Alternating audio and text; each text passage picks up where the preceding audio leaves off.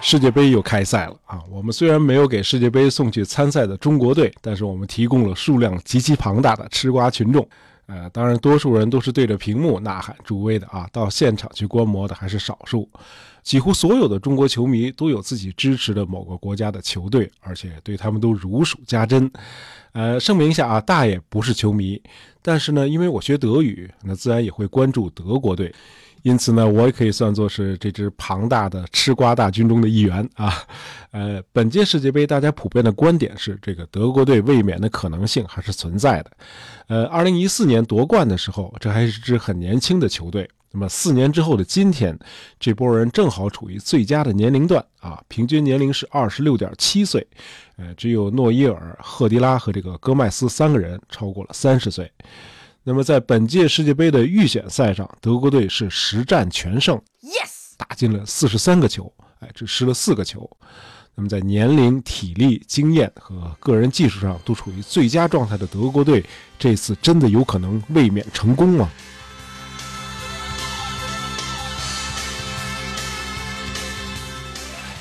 呃，要是回看一下世界杯的历史，你可能又不那么确定了。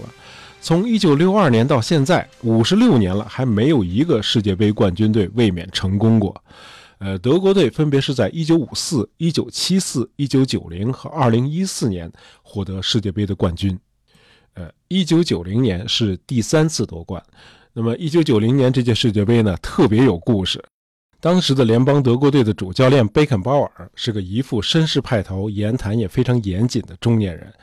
但是在一九九零年七月八日夺冠的那个夜晚，他还是没能抑制住自己内心的激动。呃，贝肯鲍尔激动地说：“啊，我们现在是世界第一了，我们在未来的很多年都将是不可战胜的。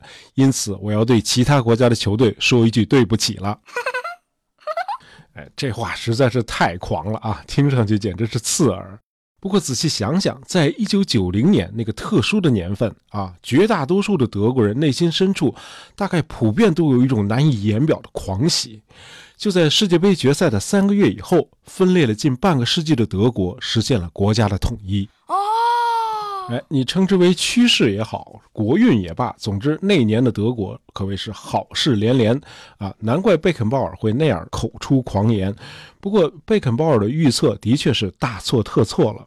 哪有什么不可战胜的球队？在一九九零年以后，德国队再次夺冠世界杯又用了整整二十四年的时间。啊哦！不过从一九八九到一九九零年这一年里，很多人的预测都出现了偏差啊。这个预测的主题呢，就是统一后的新德国会走向何方。比如当时的英国首相撒切尔夫人和法国的总统密特朗就对德国统一持非常消极的态度。他们认为新德国在综合实力，尤其是在经济上，是欧洲任何一个国家都无法相比的。德国必将成为欧洲的超级大国，因此这势必对英法等其他欧洲大国的国际地位甚至国家安全构成威胁。呃，撒切尔夫人在一九八九年十一月九日柏林墙倒塌的时候，她看到的这个德国人表现出来的狂热情绪啊，不免倒吸一口凉气。要知道，从一九三九到一九四五年，欧洲人已经吃尽了德国人狂热的苦头了。哎，这事儿真的不能再来一遍了。为此，这个忧心忡忡的撒切尔夫人曾经明确地告诉当时的苏联总统戈尔巴乔夫，英国和西欧不希望德国统一。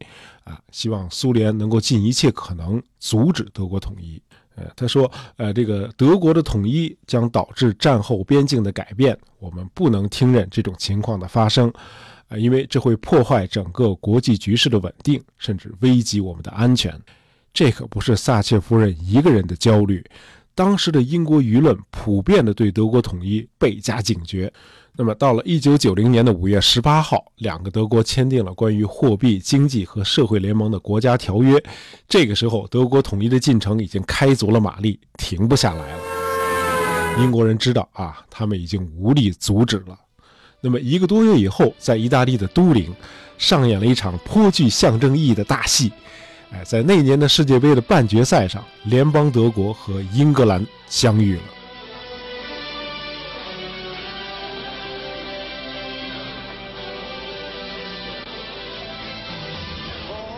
赛前的新闻发布会居然有四百名记者到场，哎，这也算是创了世界杯的一项记录了。那么英国的媒体纷纷的加入了赛前动员的行列。哎，英国的《太阳报》有篇文章居然有这样几句啊：我们一九四五年打败了他们，我们一九六六年打败了他们，今天我们一样会打败他们。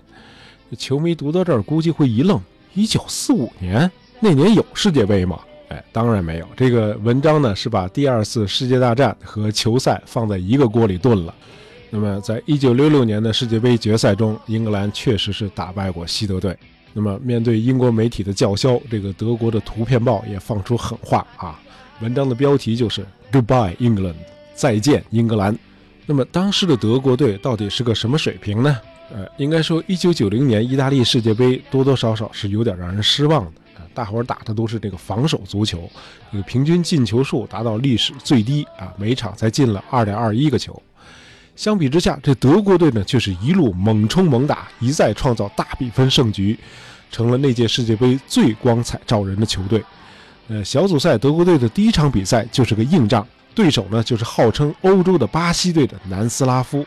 哎，你别看这国家现在都没了，那会儿的南斯拉夫队可谓球星如云啊。夺冠的可能性都是有的，而这时候的德国队呢，也正处在他的巅峰期。哎，这前锋有金色轰炸机克林斯曼和老将沃勒尔，哎，这二位都是传奇式的人物啊！啊，他们后来都做过德国队的主教练。那么中场的这个队长马特乌斯，在这届世界杯中一人就打进去四个球。呃，另外这个队里还有一个擅长玩这个刁钻弧线球的布雷默啊，可谓是人才济济。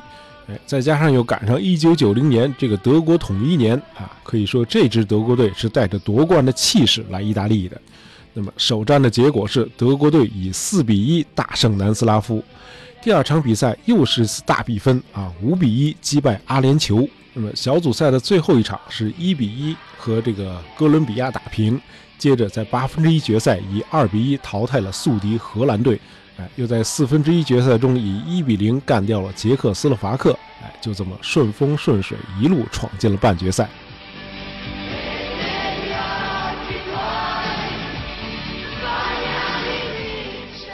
半决赛呢是七月四日在意大利的都灵体育场举行。哎，因为这个主办国意大利呢刚刚被阿根廷淘汰出局，因此这个很多意大利观众呢都没有心情来看这场德英大战了。那么场上的主要观众呢是三万德国球迷和两万英国球迷，哎，这可把意大利政府给吓坏了。这意大利出动了八千多名警察，把两国球迷完全隔开，同时在街上严防死守。那么整个都灵市只许卖无醇啤酒。Oh no！那么晚上八点，这届世界杯最激烈的一场对攻战打响了。这个英格兰攻势极猛，不到一分钟，膀大腰圆的小将加斯科因就来了一脚劲射，哎，幸好被德国门将伊尔格纳成功化解。接着，这个英格兰又利用角球频繁攻门，哎，德国人可以说是遇到了开赛以来最强劲的对手。这个时候的英格兰队呢，是一九六六年夺冠以后最强的一支球队。哎，这里有上届世界杯的最佳射手莱因克尔，哎，有深谙传球和控球的普拉特和瓦德尔，哎，也有刚刚名声鹊起的小将加斯科因。哎，这加斯科因给我的印象极其深刻啊！他每次和这个德国球员有肢体碰撞的时候，一般都是德国人倒下，哎，撞得像牛一样的加斯科因继续往前冲。那么这样，德英双方在上半场均无建树。到了下半场，德国队获得一次任意球，布雷默大力抽射，这个英格兰的帕克出来挡了一下，但是球呢还是沿着一条弧线入门，德国队一比零领先。二十分钟以后，英格兰射手莱因克尔摆脱德国队三人纠缠，一脚破门，一比一。那么在比赛前，在前往意大利都灵的大巴上，呃，德国队的主教练贝肯鲍尔来到了这个奥拉夫·托恩的跟前，哎，他说：“这个拜恩的大腿扭伤呢还没好，我希望你呢替他去踢中场，你觉得你能踢满九十分钟吗？”陶斯图迪安诺恩七十米努特苏，哎，领导都这么问了，能啊，当然能。Yes。结果图恩踢了整整一百二十分钟。德英两队踢满了三十分钟的加时赛之后，仍然难决胜负，这就进入了恐怖而又刺激的点球环节。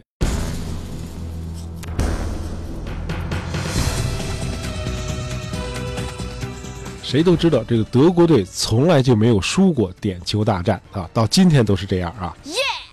这个德国人很可能是这个世界上做事情思想最没有杂念的民族了啊，专注、沉稳、听话。那你和这样的球队玩点球大战，你说你不紧张，那都是假的。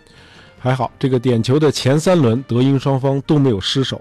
这时候轮到英格兰玩定位球最牛的皮尔斯上场了。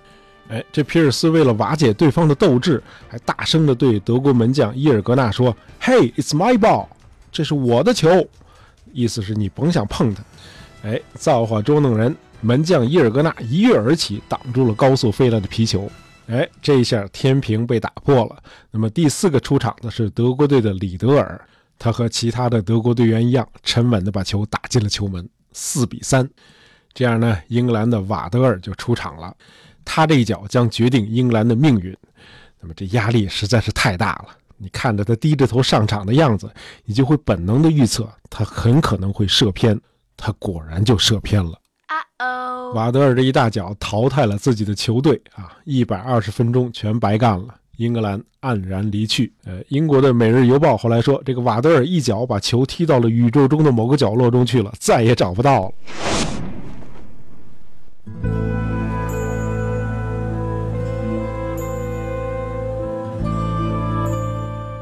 据说这场比赛某种程度上改变了英国。呃，在此之前，你是很难看到英国人在公共场合哭泣的。哎，就在瓦德尔踢飞了那决定命运的一球之后，时年二十三岁的小将加斯科因当场放声痛哭。那么此后，英国运动员在比赛失利后当众哭泣就越来越成为常态了。其实，加斯科因之后第一个被记者拍到哭泣的名人，就是前面说到的那位英国首相撒切尔夫人。呃，世界杯赛后仅四个月，撒切尔夫人就被党内逼宫啊，辞去了首相职务。在离开唐宁街十号上车的时候，她哭了。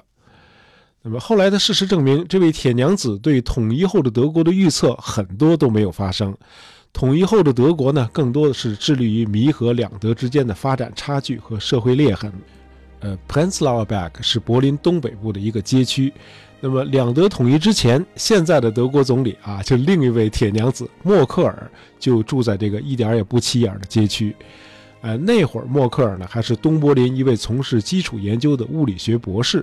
那么今天呢，这个灰暗的不知名的街区已经成为一个遍布精品店和餐饮连锁的繁华所在了。统一后的德国的确是更加强大了。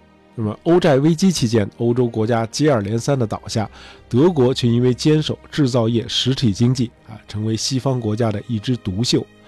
那么难民危机以来，德国是接收中东难民最多的欧洲国家，那么英国和法国在欧洲的领导地位的确是被统一后的德国取代了。呃，德国再也不是经济上的巨人，政治上的矮子了。关于这一点，这个撒切尔夫人的预测还是很准的。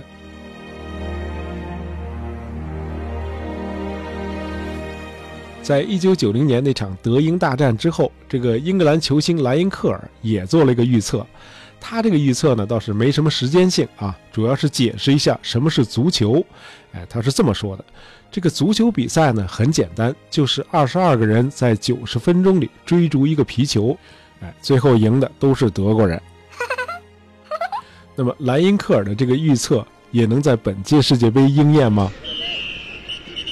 好，今天的节目就到这儿。喜欢大爷杂货铺的朋友，别忘了订阅我们的专辑，这样就不会错过我们的新节目了。感谢大家收听，咱们下期再见。